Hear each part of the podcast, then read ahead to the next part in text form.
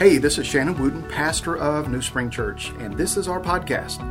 I hope it encourages you, and I hope it gives you hope that a new life in Jesus is possible for you. We appreciate you and thank you for listening.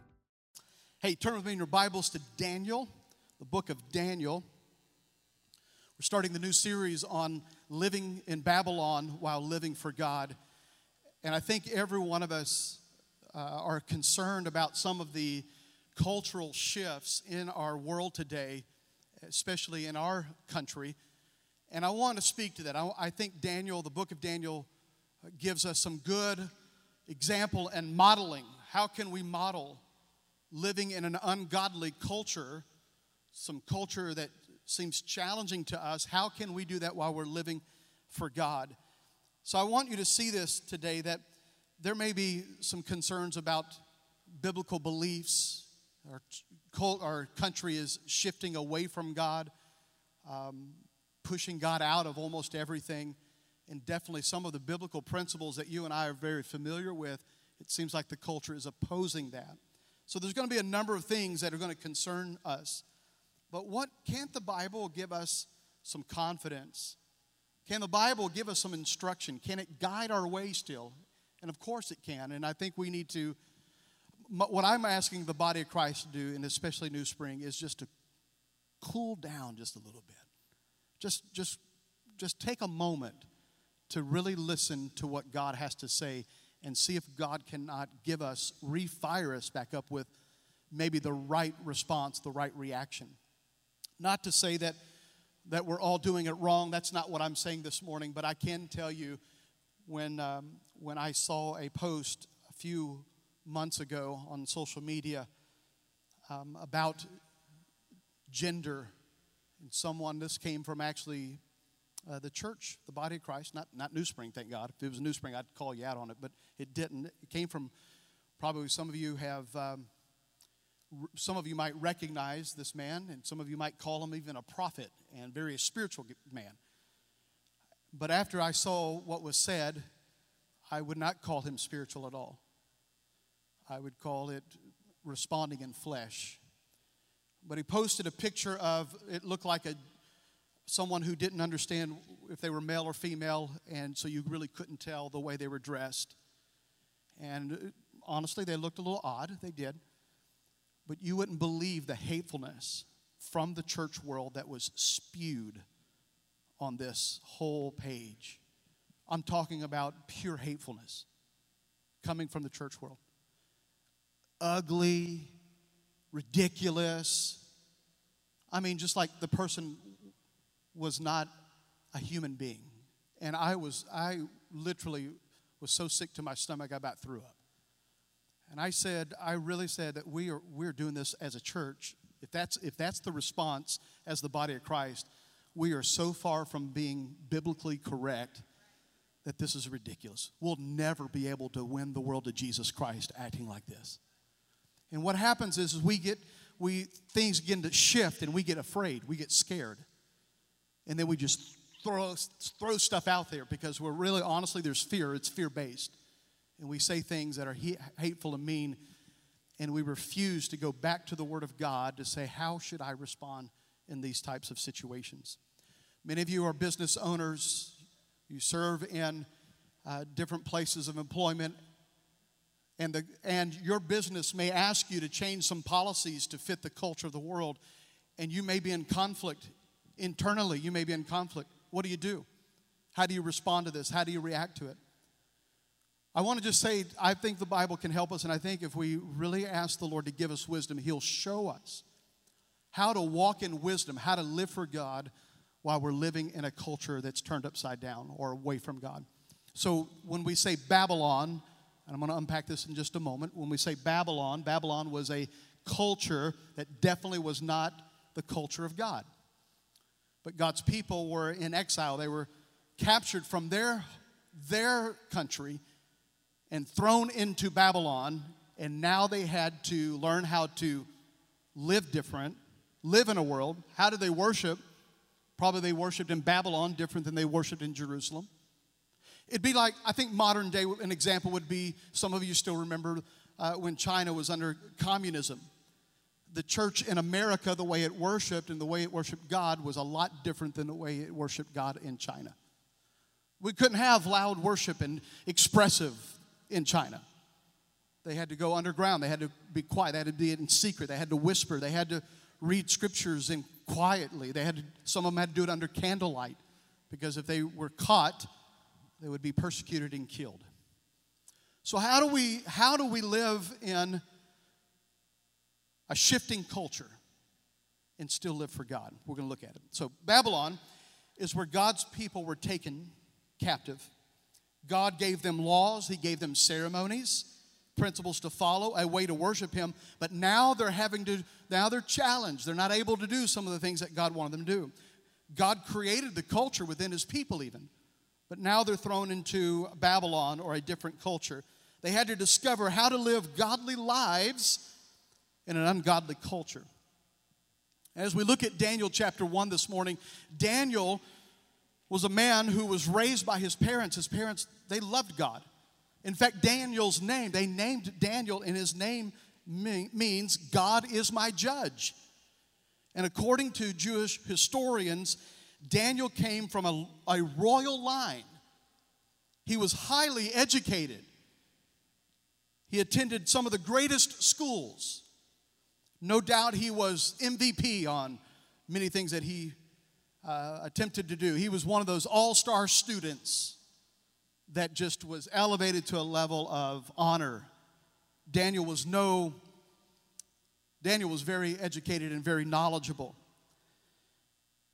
And I'm sure his p- parents had a high expectation on how they raised him that he would definitely be used in their culture, Jerusalem, Israel, and would be put in a position where they could lead and he could lead and live and rule, reign, manage in the culture that he was raised with. But that wasn't the case. God allowed his people to fall in exile, to be captured and thrown into Babylon because the, his people rejected his warning several times. He says, Don't you dare worship other gods. If you do, don't, don't chase after these idols.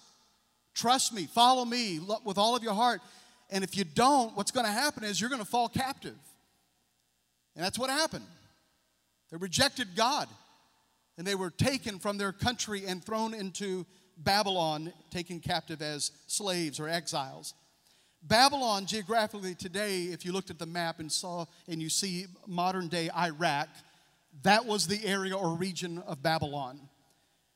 And the book of Daniel is listed in the section of major prophets. When you look through the Bible, you don't look at it, it doesn't, read chronologically, it reads in sections. So they're categorized with the Pentateuch, which is Exodus, Genesis, Exodus, Leviticus, Numbers, Deuteronomy, the first five books of the Bible, which is the law the Pentateuch.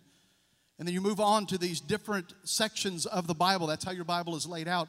Daniel is placed within the major prophets. You have major prophets and minor prophets.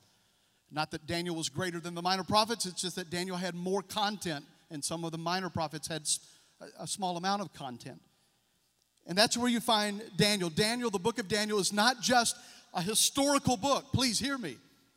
It's not only a historical book, it is a prophetic book. And I wonder if God can show us out of the history of Daniel, of what was happening within Israel, can speak to us prophetically of how God wants to use us as his people and his church today, of where we are at today. So let's pick up verse 1 in Daniel chapter 1. In the third year of the reign of uh, Jehoiakim, king of Judah, Nebuchadnezzar, king of Babylon, came to Jerusalem and besieged it. Look what it says, verse 2. And the Lord delivered Jehoiakim, Jehoiakim, king of Judah, into his hands. Who did that? The Lord. The Lord allowed that. And look what happened. Along with some of the articles from the temple of God, they took them and then he carried them to the temple of his God, a false God in Babylonia, and put in the treasure house of his goods. Look at verse 3. Then the king ordered Ashpenaz, the chief of his court officials, to bring into the king's service some of the Israelites. Now, check the description from royal family and the nobility, Verse 4 Young men without physical defect, handsome, like your youth pastor, showing aptitude for every kind. He's not even here, he's serving a kids' church. All right, your middle school pastor. Devin, there you are. Look at this showing aptitude of every kind of learning, well informed. These were not ignorant men, these were educated men. Quick to understand and qualified to serve in the king's palace, and he was to teach them the language and literature of the Babylonians. Look at the re education that's happening. Verse 5 The king assigned them to a daily amount of food and wine from the king's table, and they were to be trained for three years, and after that, they were to enter into the king's service. Among those who were chosen were some of Judah Daniel, Hananiah, Mishael, and Azariah. So, number one this morning, I want you to write it down. Sometimes God will allow us to go through uncomfortable and trying cultures. Sometimes God. Who did all this? Who allowed this? It was God. The Lord allowed it. Maybe God is sometime allowing us to go through uncomfortable settings or cultures because there's a test of what we are going to follow. Do we know God's word? Do we know his principles? Do we know how to follow the Lord? And through those tests, will it try us? And can God's glory come out of those tests and trials? Daniel was placed in an entirely different culture than the culture he grew up in. So here's the thing I understand that it is easy for us to live for God when everyone's living for God. But it may get a little challenging when God places you in a place where no one, no one cares about the things of God. How are you going to really truly live your life? If if the light, if everyone in this room is shining bright for Jesus, we may get encouraged from that. But do you know where the real impact is made? It's when we go outside of this auditorium, outside of our four walls, and go into a dark world who knows nothing about Jesus, and we live for God and allow them to be attracted to Jesus Christ. He says, What good is it? Matthew, okay, here's what J- Jesus said What good is salt inside the salt shaker? It's no good. But the salt has to come outside of the salt shaker in order for it to be light, to, in order for it to be effective. What good is a light? He says, if you hide it under a bushel, this is what Jesus said. It's no good. But if you let that light shine, it will be as a city on a hill and everyone will be able to see. Is that not what God has called us to, guys? Is to take the things that God is showing us and how He wants us to live and shine your bright as light, as, as bright as you can. Can you shout amen this morning? Daniel chapter 1, look at verse 7. The chief official gave them new names. Here's what's going to happen. Look what he had. Daniel, he, they changed his name to Belshazzar. Hananiah to Shadrach. To Mishael, Meshach. And Azariah, Abednego. They changed their name in order to change, catch this, their mindset challenge their beliefs, and to fit them into a new culture. And that's what the world wants to do. That's what Babylon wants to do. That's what the world system wants to do. It wants to challenge your identity. Names are giving, given to us, are, they're a sign of ownership. When your mom and dad named you, they named you for a reason. There's some background to that. And are you living up to the name that's given to you?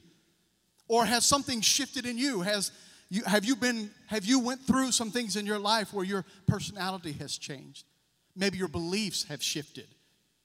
I remember when I was in middle school and I was always really a good student, respectful. I respected others, but something happened after my parents divorced. I, I was challenged at school. I had some, some things going on internally that I was just questioning, and wanted to fit in and picked on a little bit at school, but I said, that ain't going to happen. I'm not going to allow that. So what happened? I started acting out. I'm telling you, I went to the principal's office almost every week for months at school. I don't know why, but I got caught one time fighting in the bathroom, men's bathroom, boys' bathroom. Why do all fights happen in the bathroom at school? Like, that's weird, all right? I don't know why, but we're sitting there rolling around on the floor, nasty floor, punching each other, and the principal comes in and drags us out by the, by the, by our collars, drags us to, to the principal's office. I was in trouble so much that I got suspended from school that year. What was happening? I got labeled. I was being labeled as, man, Shannon Wooten is a troublemaker. He's a troubled student. He's, his grades are horrible. I got labels put on me and forming this new identity that I was a troublemaker. Stay away from that boy because he will get you into trouble. But that's not who God called me to be. And see, there are labels. The culture will try to label you. Listen to me very carefully. Will try to label you based on your failures and your mistakes. And if you're not care- careful, you will allow the world to label you and people to label you. And God says, that's not who you are. That's not who I called you to be. That's not who I formed you to be. That's not who you are. How many grateful that when you come to Jesus Christ, come on, you form back to the new identity. Come on, within with Jesus Christ the way that God called you to be. Amen. So I want you to see this. Number two, culture desires to change our identity. If we're not careful, as the culture shifts, you'll be challenged to change your identity. Babylon wants you to believe something about you that is not true. The enemy wants you to believe something about you today that is not true. I want you to look at, real quickly, look at the, the, how the names were changed uh, in, in Babylon. Daniel as I said, is God is my judge. They changed it to Belshazzar. Look what it says. Look what it did. They changed his name to Belshazzar, which means lady, protect the king. You think that's not going to have some mind shifting in him with a mindset that even genderly there's a, a, a shifting, a challenge? Hananiah is Yahweh has been gracious they changed his name to Shadrach, which is I am fearful of God. You're going now from I'm confident to God, but now you're in this new culture, and now you're going to have a new identity that calls you to be fearful of God. Mishael, who is what God is. See the confidence? Who is what God is? Who is who is what God is? But they changed his name to Meshach, and it means I am despised, contemptible, and humiliated. Don't you think that Babylon had, had very much an, an intentional effort to change the mindset as they're reprogramming them. Azariah was Yahweh has helped to now Abednego, which servant of Nebo. And by the way, why do we, as we're telling the story growing up, why do we always refer to the Shadrach, Meshach, and Abednego, which was the Babylonian names? Why didn't we, why didn't we stick to the Hebrew name that God gave them? Come on, somebody. I don't know. That's just food for thought. But I wonder how many times God wants you to be, how many times does God want you to go back to what is God saying about you? I love, I've been watching this, um, this new series, and it's been out for a while.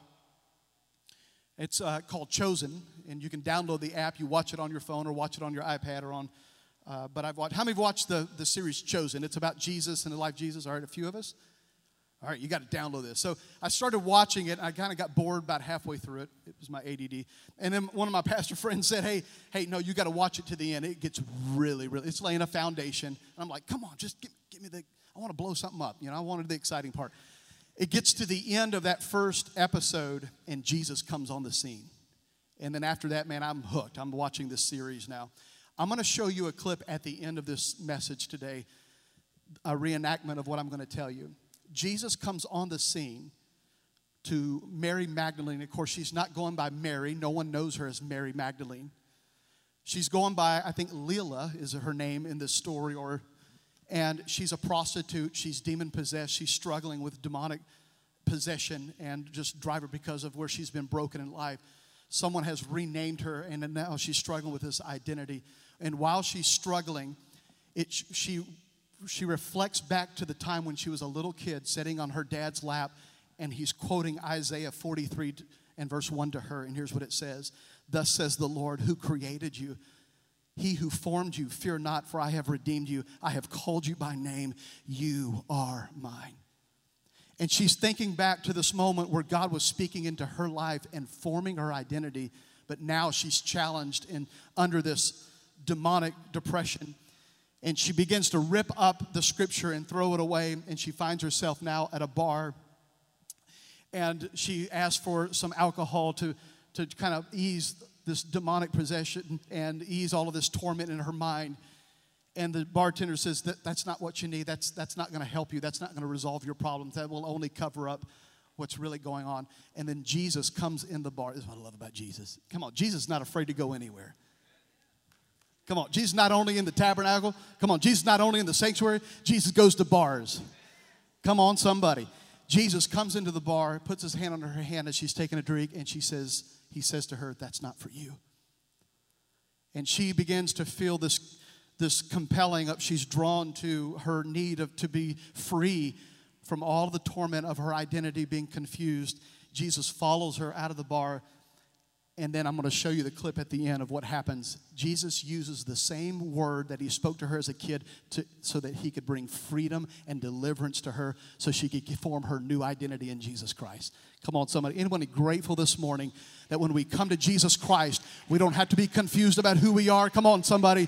We don't have to be confused about who we are when we come to Jesus Christ. And that's the beautiful thing this morning. We can go through the culture of this world and we will be confused about what's going on around us if we don't lock into a relationship with Jesus.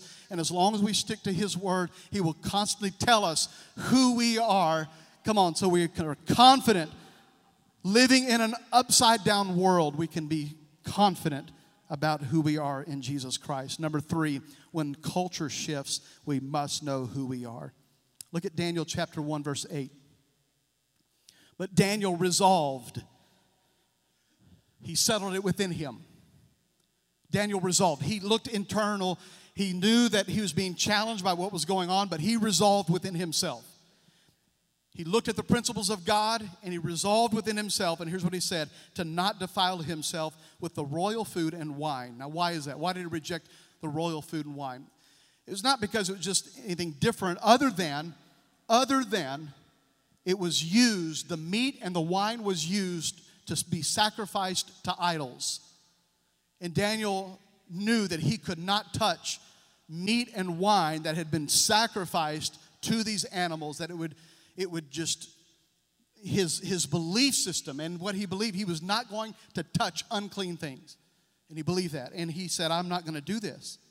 Now he could have said you bunch of devils. You babylonians i can't believe you. You don't know god. He could have thumped his bible at them and said i don't care what you do. I'm not going to eat that stuff but that's not what daniel did what did daniel do look what he says he asked the chief official for permission not to defile himself in this way. Huh. I thought, wow, why wouldn't Daniel just be so bold and say, man, if God called me, I'm going to tell you, I don't answer to nobody, right? Can I just tell you, listen, the fruit of the Holy Spirit will always cause us to respond in a way that's going to position Jesus Christ in a great position through you. Come on, somebody. You can go all redneck if you want to, but I'm going to tell you something you're going to lose, lose your influence. What does the Holy Spirit say to us when, it come, when we're being challenged and we are being shifted? We're being tested. We're afraid. We're scared. We're losing grip. We don't have control of this anymore. What do we do? Can I just tell you? Let me just be very frank with you, all right? I believe and you can disagree with me, and that's fine. I promise you, I won't cancel you out because you disagree with me. But I believe the church has relied on politics to evangelize the world. And we're in a mess. Can I tell you, there's only one way to evangelize the world, and there's only one way for a, nation to turn to God. And it's not legislation, it's not passing laws, it's not Democrats, it's not Republicans, it's not libertarians, it's not independent. There's only one way, and that is for a heart to be changed, to be transformed. I can tell my kids, don't do that, don't do that, and they will not do it as long as I'm looking at them. But just as soon as I turn my back, come on, I saw you, you're gonna do exactly what I told you not to do. Why? Because that's the way humans are. And we will never be a godly nation without, come on, a revival of coming back to Jesus Christ and living for Him according to His life. I can't thump my Bible loud enough. I can't preach loud enough. I can't, I can't change you with my words as much as I want to. But I do know this if I can lead you to Jesus Christ and you fall in love with Him, you will do exactly what He wants you to do. The church needs to wake up, stop relying on politics, and go back to the fivefold ministry gifts apostles, prophets, teachers. Come on, evangelists. What, that's the gifts that God gave to the church. And when we use the gifts that God has given us and not rely on a worldly system, come on, the world will be evangelized to know Jesus Christ. That didn't cost you anything.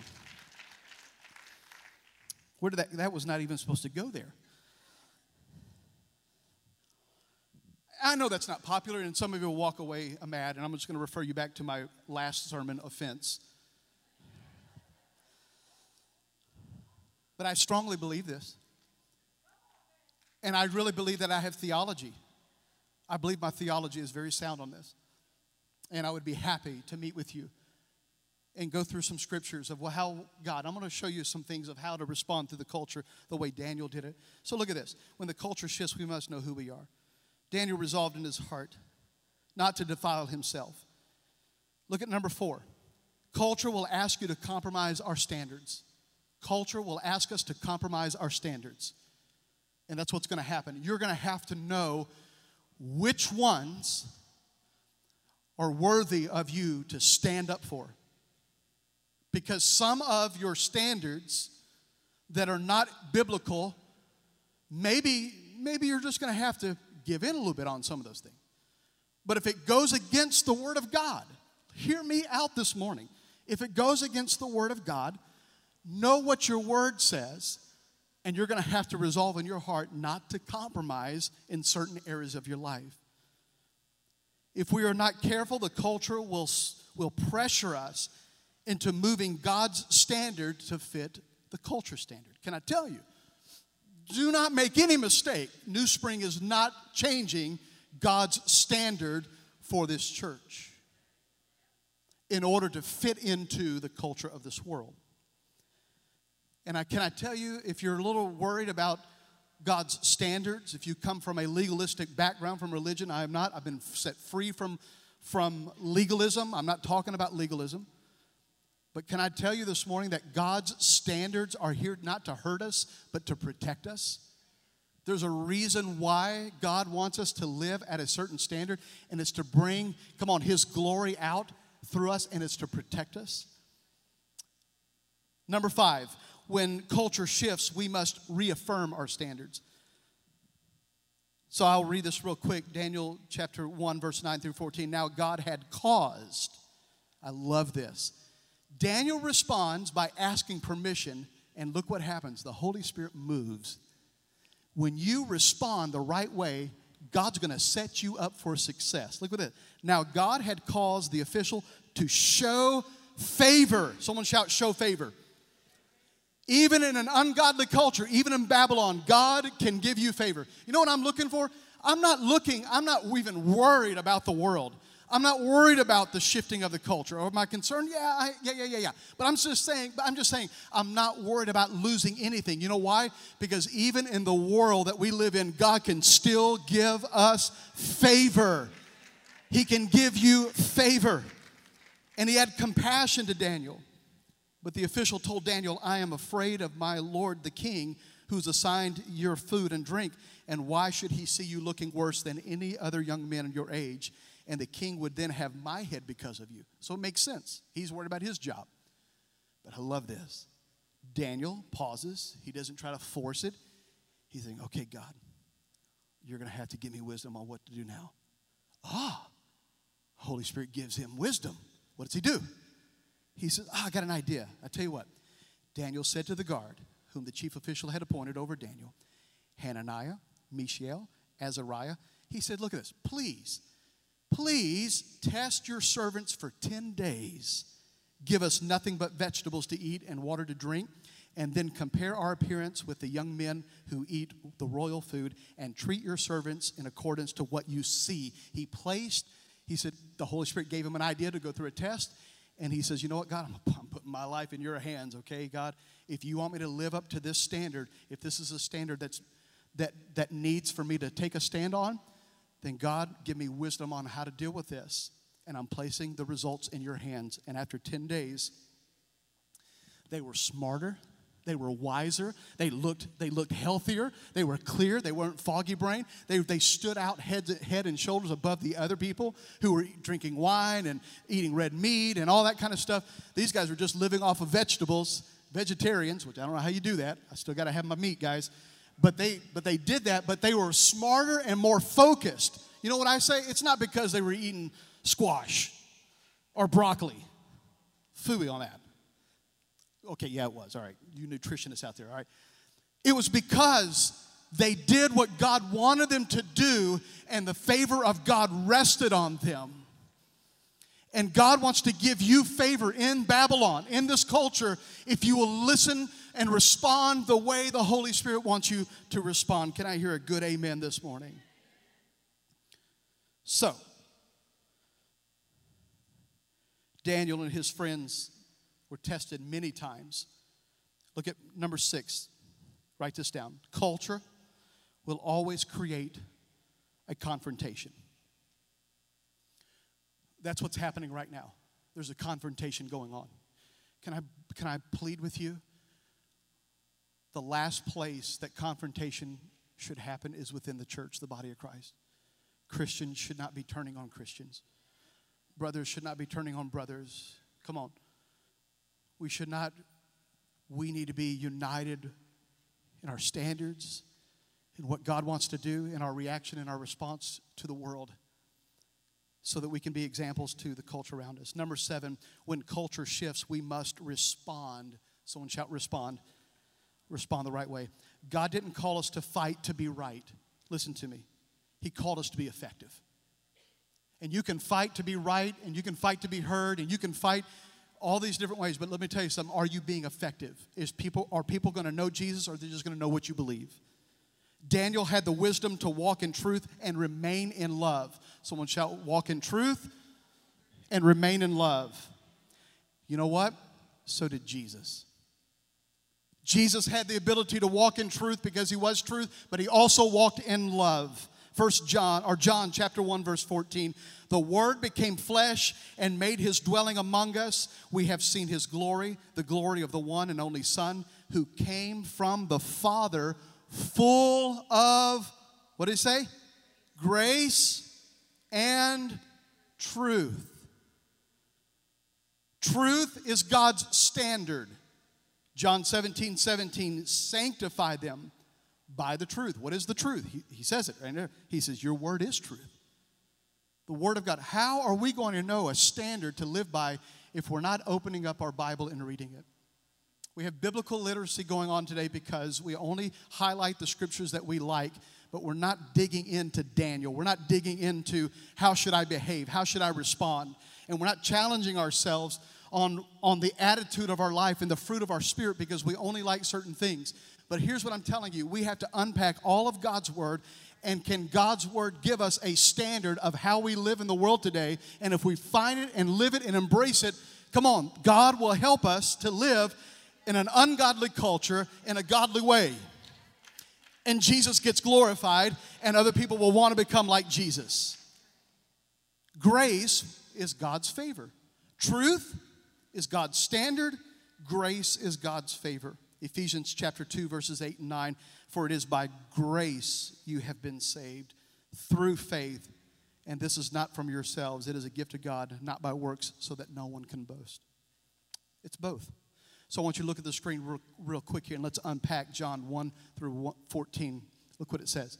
Without truth, we are corrupt. Without truth, we're corrupt. We have to know. There, there's no reason to come to Jesus and say, Man, I need a Savior unless I know the truth. And the truth will begin to set me free. So God calls us to be changed. First Corinthians, we're no longer an old creation. We're now a new creation. Old things are past. What are my old things? The way I used to respond. The hatefulness has went away. The bitterness has gone. I'm, I'm living the way that God wants me to live, right? So without grace, we are all condemned. And without truth, we become worldly. Without grace, we become judgmental truth without grace is mean, and grace without truth is meaningless. Truth and grace now becomes a medicine for our hearts, our soul, and our spiritual life. Anybody glad? Come on, that truth and grace has brought healing. Come on to your life. Can you give a Lord a praise for that?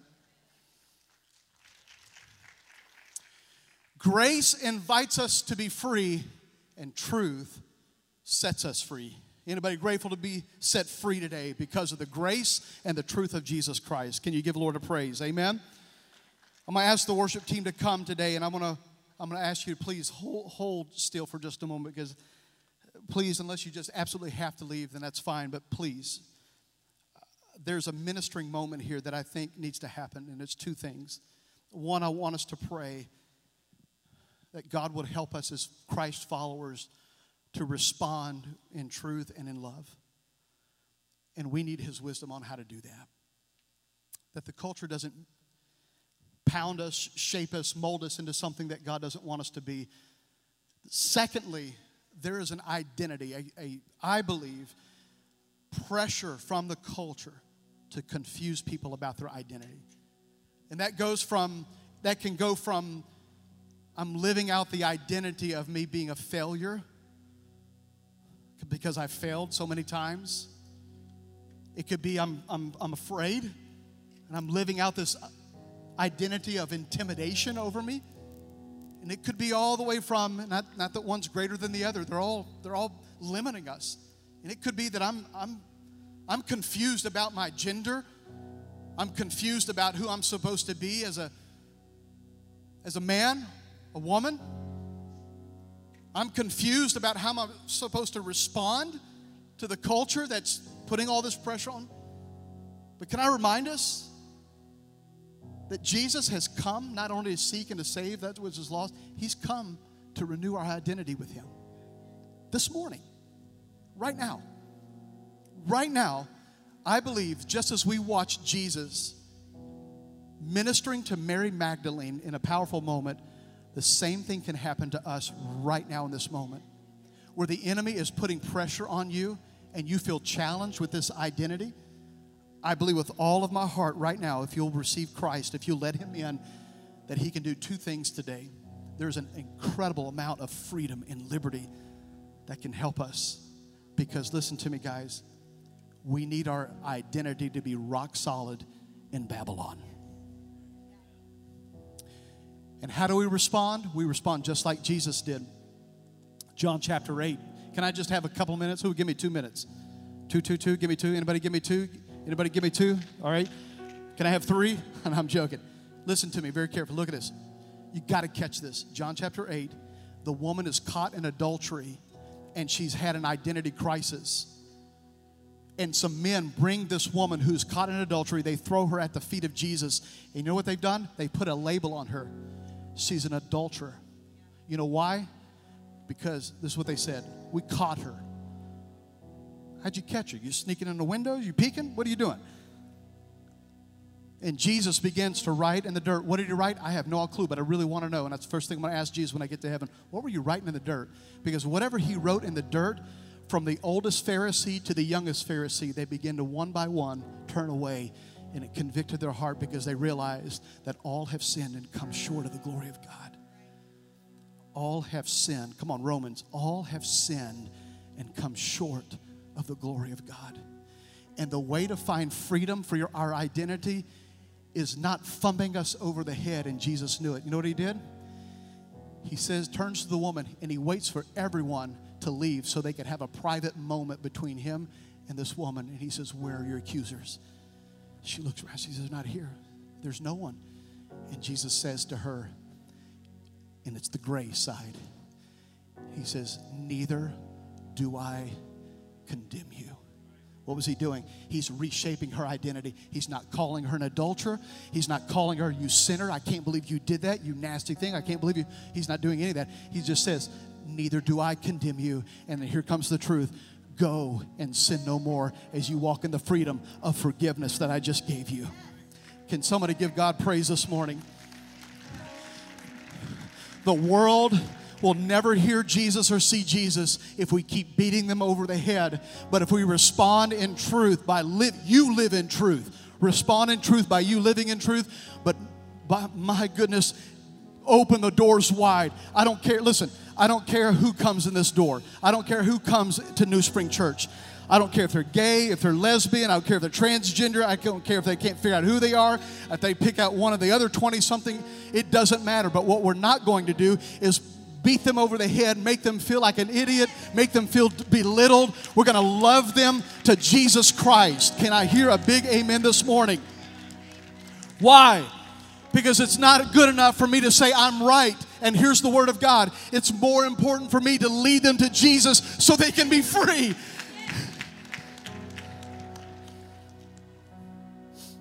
And the same thing happened to Mary Magdalene. And I want you to watch this. So here's the story I showed you. Young girl, Isaiah 41. This is for somebody this morning. Somebody. Isaiah 43 1. Thus says the Lord. He created you. He who formed you.